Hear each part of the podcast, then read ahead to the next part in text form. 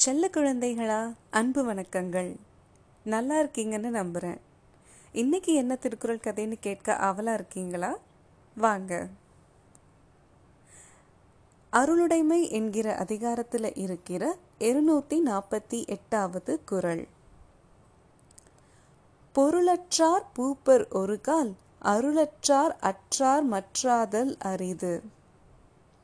திருவள்ளுவர் என்ன சொல்றாங்க? பொருளற்றார் பூப்பர் ஒரு கால். பொருள் இல்லாதவங்க அதாவது செல்வம் இல்லாதவங்க ஒரு காலத்தில் கண்டிப்பாக அந்த செல்வத்தை அடையலாமாம். ஆனால் அருளற்றார் அற்றார் மற்றாதல் அரிது. அவங்க ஒரு தடவை அருளை இழந்துட்டாங்க அப்படின்னா திருப்பி அந்த அருள் கிடைக்கிறது ரொம்ப அரிதான் கஷ்டமாக சரி இதற்கான கதையை சொல்கிறேன் கேளுங்க. ஒரு ஊரில் சுலைமான் சாஹிப் அப்படின்ட்டு ஒரு பெரிய செல்வந்தர் வாழ்ந்து வந்தாராம். அவருக்கு ஆமீர் கான் ஆயூப் கான் அப்படின்னு ரெண்டு பசங்க இருந்தாங்க. ரெண்டு பேரும் ரொம்ப செல்லமாக ஆடம்பரமாக வாழ்ந்தாங்க. அதனால் தனக்கு அப்புறம் தன்னோட வியாபாரத்தை யார் நல்லா பார்த்துப்பாங்க அப்படின்னு ரொம்ப யோசிச்சுட்டு கவலைப்பட்டுட்டு இருந்தாங்களாம் சுலைமான் சாஹிப். தனக்கும் வயசாகிட்டே போகுது. பொறுப்பை யார்கிட்டையாவது நம்பி ஒப்படைக்கணும். ஆனா தன்னுடைய மகன்களில் யார் நம்ம வியாபாரத்தை சிறப்பாக செய்வாங்க அப்படின்னு முடிவெடுக்க ரெண்டு பேருக்குள்ளேயும் ஒரு போட்டி வைக்க நினைச்சாராம். ஒரு நாள் அவங்க ரெண்டு பேரையும் கூப்பிட்டு ரெண்டு பேர் கையிலையும் ஒரு லட்சம் ரூபாய் கொடுத்தாங்களாம். கொடுத்துட்டு சொன்னாங்களாம் என்னோட அருமையான மகன்களே நான் சின்ன வயசுலேருந்து ரொம்ப கஷ்டப்பட்டு உழைச்சி உண்டாக்கியிருக்க இந்த வியாபாரத்தை ஏன் காலத்துக்கு அப்புறம் யார் உங்களில் யார் நல்லா செய்வாங்க அப்படின்னு நான் தெரிஞ்சுக்கணும். அதுக்காக உங்கள் ரெண்டு பேருக்குள்ளேயும் ஒரு போட்டி வைக்க முடிவெடுத்திருக்கேன். உங்கள் ரெண்டு பேருக்கும் ஒரு வருஷம் காலம் தரேன். ரெண்டு பேரும் தூரமாக ஏதாவது ஒரு ஊருக்கு போங்க. போயிட்டு உங்களுக்கு தெரிஞ்ச வியாபாரம் பண்ணுங்க. இந்த ஒரு லட்சத்தை ஒரு வருஷ காலத்துக்குள்ள அஞ்சு லட்சமாக யார் மாற்றி கொண்டு வரீங்களோ அவங்க தான் இந்த பல கோடி சொத்துக்கும் அதிபதி. ஆனால் அதுக்கு நான் மூணு நிபந்தனை வச்சுருக்கேன். முதல் நிபந்தனை எந்த சூழ்நிலையிலையும் என் பேரை உபயோகிக்கக்கூடாது ரெண்டாவது யாருக்கும் நீங்கள் தான் என்னுடைய மகன்னு சொல்லக்கூடாது. மூணாவது எந்த காரணத்துக்காகவும் என்ன தொடர்பு கொள்ளக்கூடாது. சரியா? அப்படின்னாங்களாம்.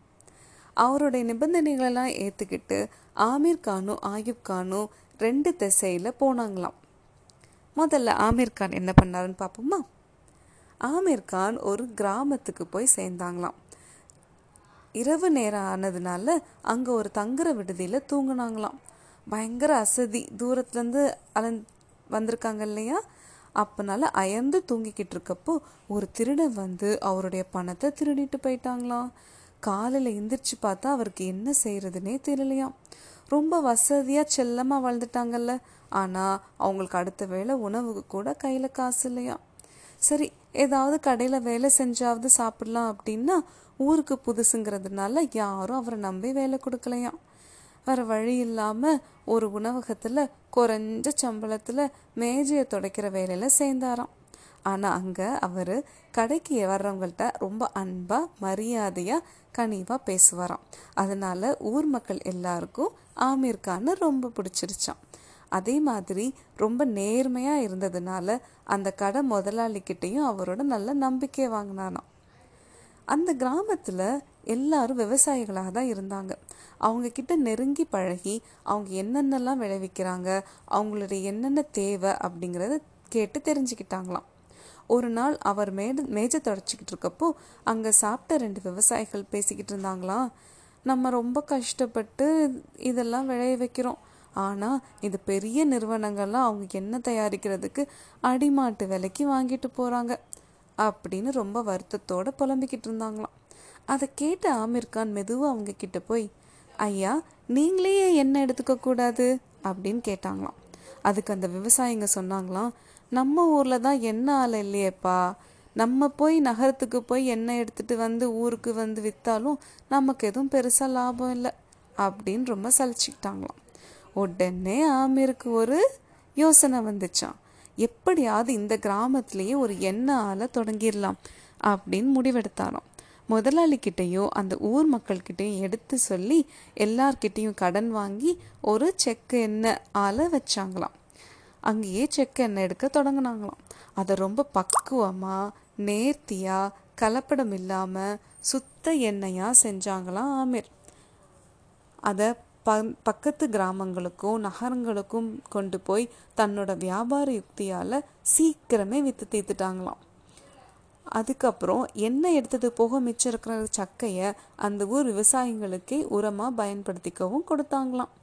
அதனால் எல்லா மக்களுக்கும் நல்ல லாபமும் மன மகிழ்ச்சியும் கிடச்சிச்சான் இப்படியே மாதங்கள்லாம் போச்சான் ஆமீர் கொஞ்சம் கொஞ்சமாக அவரோட வாங்கின கடனெல்லாம் அடைச்சிட்டாராம்.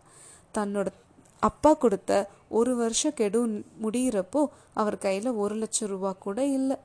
அப்பாவை எப்படி நம்ம பார்க்க போகிறோம் அப்படின்னு ரொம்ப வெக்கப்பட்டாராம். இருந்தாலும் நம்ம நடந்ததை அப்படியே அப்பா கிட்ட சொல்லி அப்பாட்ட புரிய வைக்கலாம் அப்படின்னு சொல்லிட்டு நம்பிக்கையோ கிளம்புனானா இதுக்கிடையில் ஆயூப் கான்க்கு என்னாச்சுன்னு பார்ப்போமா? அவர் ஒரு நகரத்துக்கு போயிருந்தாங்களாம். பணத்தோட புதுசாக தொழில் தொடங்குறதுக்கு ஒருத்தன் வந்திருக்கான் அப்படின்னு தெரிஞ்ச ஒரு மோசடிக்காரன் ஆயூப் கான் கிட்ட பேசி ஏமாற்றி அவருடைய பணத்தெல்லாம் வாங்கிட்டு போயிட்டானோ ரெண்டு நாள் கழிச்சு தான் ஆயூப்க்கு புரிஞ்சுதான் தான் தன்னை ஏமாத்திட்டாங்க அப்படின்னு. அதை நினச்சி அவருக்கு ரொம்ப கோபம் வந்துச்சான் ரொம்ப ஆடம்பரமாக கர்வமாக வாழ்ந்த ஆயுப்க்கு யார் கீழேயும் வேலை செஞ்சு சம்பாதிக்க விருப்பம் இல்லை. எப்படியாவது நம்ம அப்பா வச்ச போட்டியில் நம்ம தான் ஜெயிச்சு நம்ம தான் எல்லா சொத்துக்கும் உரிமையாளர் ஆகணும்னு வெறியாக இருந்தான். அதனால் தான் எந்த ஊரில் நம்மளை ஏமாத்துனாங்களோ அதே ஊரில் நானும் மற்றவங்களை ஏமாற்றி தான் பிழைக்கணும் அப்படின்னு முடிவெடுத்தானாம். அதனால் என்னாச்சு? தவறான தொழில் செய்வங்களோட சேர்ந்துக்கிட்டானா தன்னோட புத்தி கூர்மையால் காவல்துறையினருக்கு தெரியாமல் எப்படி கடத்துறது கடத்தின பொருளை எப்படி விற்கிறது மாட்டுனா எப்படி தப்பிக்கிறது அப்படிங்கிற பொ அப்படிங்கிற எண்ணங்களெல்லாம் அவனுக்கு வந்துச்சான் நல்ல திட்டங்கள் தீட்டினானா என்னாச்சா இப்படி தப்பான வழியில் போனால் காசு சீக்கிரம் வரும்ல? ரொம்ப சீக்கிரமாகவே நிறைய காசு வந்துச்சான் திருப்பியும் லட்சங்களில் புறங்கினானா ஆடம்பரமாக வாழ்ந்தானா. ஒரு வருஷ காலம் முடிகிறப்போ தன்னோட தன்கிட்ட இருந்த பத்து லட்சம் ரூபாவை எடுத்துக்கிட்டு ரொம்ப பெருமையாக கிளம்புனானாம். எல்லா சொத்துக்கும் நான் தான் அதிபதி அப்படின்னு கனவோட ஊருக்குள்ளே போனானாம். ரெண்டு பேரையும் பார்த்த அவங்க அப்பா ரொம்ப சந்தோஷப்பட்டாராம். ஆமீர் கான் கிட்டேயும் ஆயுப் கான் கிட்டேயும் நீங்கள் கொண்டு வந்த பணத்தை காமிங்க அப்படின்னு ரொம்ப ஆவலாக கேட்டாராம். அதுக்கு ஆயுப் முதல்ல ரொம்ப பெருமையாக அந்த பத்து லட்சத்தையும் அவர் முன்னாடி கொட்டி அப்பா நீங்கள் அஞ்சு லட்சம் தானே சம்பாதிக்க சொன்னீங்க? இங்கே பாருங்க அதுக்கு ரெண்டு மடங்கு சம்பாரிச்சிட்டு இருந்திருக்கேன் அதனால உங்கள் வியாபாரத்தை பார்க்க நான் தான் தகுதியானவன் அப்படின்னு கர்வமாக சொன்னானாம். ஆனால் ஆமீர் கானோ ரொம்ப வெக்கப்பட்டு தன் கையில் வச்சிருந்த கொஞ்சோண்டு ரூபாவை அப்பா கையில் கொடுத்தானா அப்பா என்னை மன்னிச்சிருங்க. என்னால் உங்களோட எதிர்பார்ப்பை நிறைவேற்ற முடியலை. நீங்கள் கொடுத்த பணம் திருட்டு போயிடுச்சு ரொம்ப கஷ்டப்பட்டு ஒரு வருஷத்தில் இவ்வளோ தான் என்னால் சம்பாதிக்க முடிஞ்சுது அப்படின்னு சொல்லி ரொம்ப தலை குனிஞ்சு நின்னானாம். ரெண்டு பேரையும் பார்த்த சுலைமான் சாஹிப் கொஞ்ச நேரம் அமைதியாக இருந்தாராம். அப்புறம் சொன்னாரா எனக்கு அங்கே நடந்தது எல்லாம் தெரியும் ஆமீர் கான் ஆயுப் கான். உங்கள் ரெண்டு பேரையும் சோதிக்க தான் உங்ககிட்ட திருட்டும் ஆயுப் கிட்ட மோசடியும் செய்ய சொன்னேன். ஏன்னா வாழ்க்கை எப்பவும் லேசாக இருக்காது. நிச்சயமாக தோல்விகளும் நஷ்டங்களையும் நம்ம சந்திக்க நேரிடும். கஷ்ட நேரங்களில் தான் நம்மளுடைய உண்மையான முகம் உலகத்துக்கு தெரியும். ஆமீர் நேர்மையை விரும்பினான். சுயமாக உழைச்சி கலப்படம் இல்லாத நல்ல தரமான பொருட்களை தயாரித்தான் எந்த தொழில் செய்கிறதுக்கும் நேர்மையும் தரமும் அடிப்படை. ஆனால் ஆயூப் நீ உழைப்ப விரும்பாம பணத்தையே முதன்மையா வச்சுக்கிட்ட. அதனால குறுக்கு வழியில மற்றவங்களை ஏமாத்தி கஷ்டப்படுத்தி நீ பணக்கார ஆயிட்ட வாழ்க்கையில பணத்தை இழந்தா கஷ்டப்பட்டு உழைச்சா நிச்சயம் திருப்பியும் பணம் வந்துடும் ஆனா ஒருத்தன்கிட்ட கருணை இரக்கம் அருள் அதெல்லாம் போய்கிட்டுனா திருப்பி வராது. அதனால உண்மையா உழைச்ச ஆமீர் கான் தான் எனக்கு நம்பிக்கைக்குரியவன். அவன்தான் என் வாரிசு. அவன்கிட்ட தான் என் வியாபாரத்தை ஒப்படைக்க போறேன் அப்படின்னு அடிச்சு சொல்லிட்டாராம். ஆகவே குழந்தைகளா எப்போதும் நம்ம அருளை இழக்கவே கூடாது.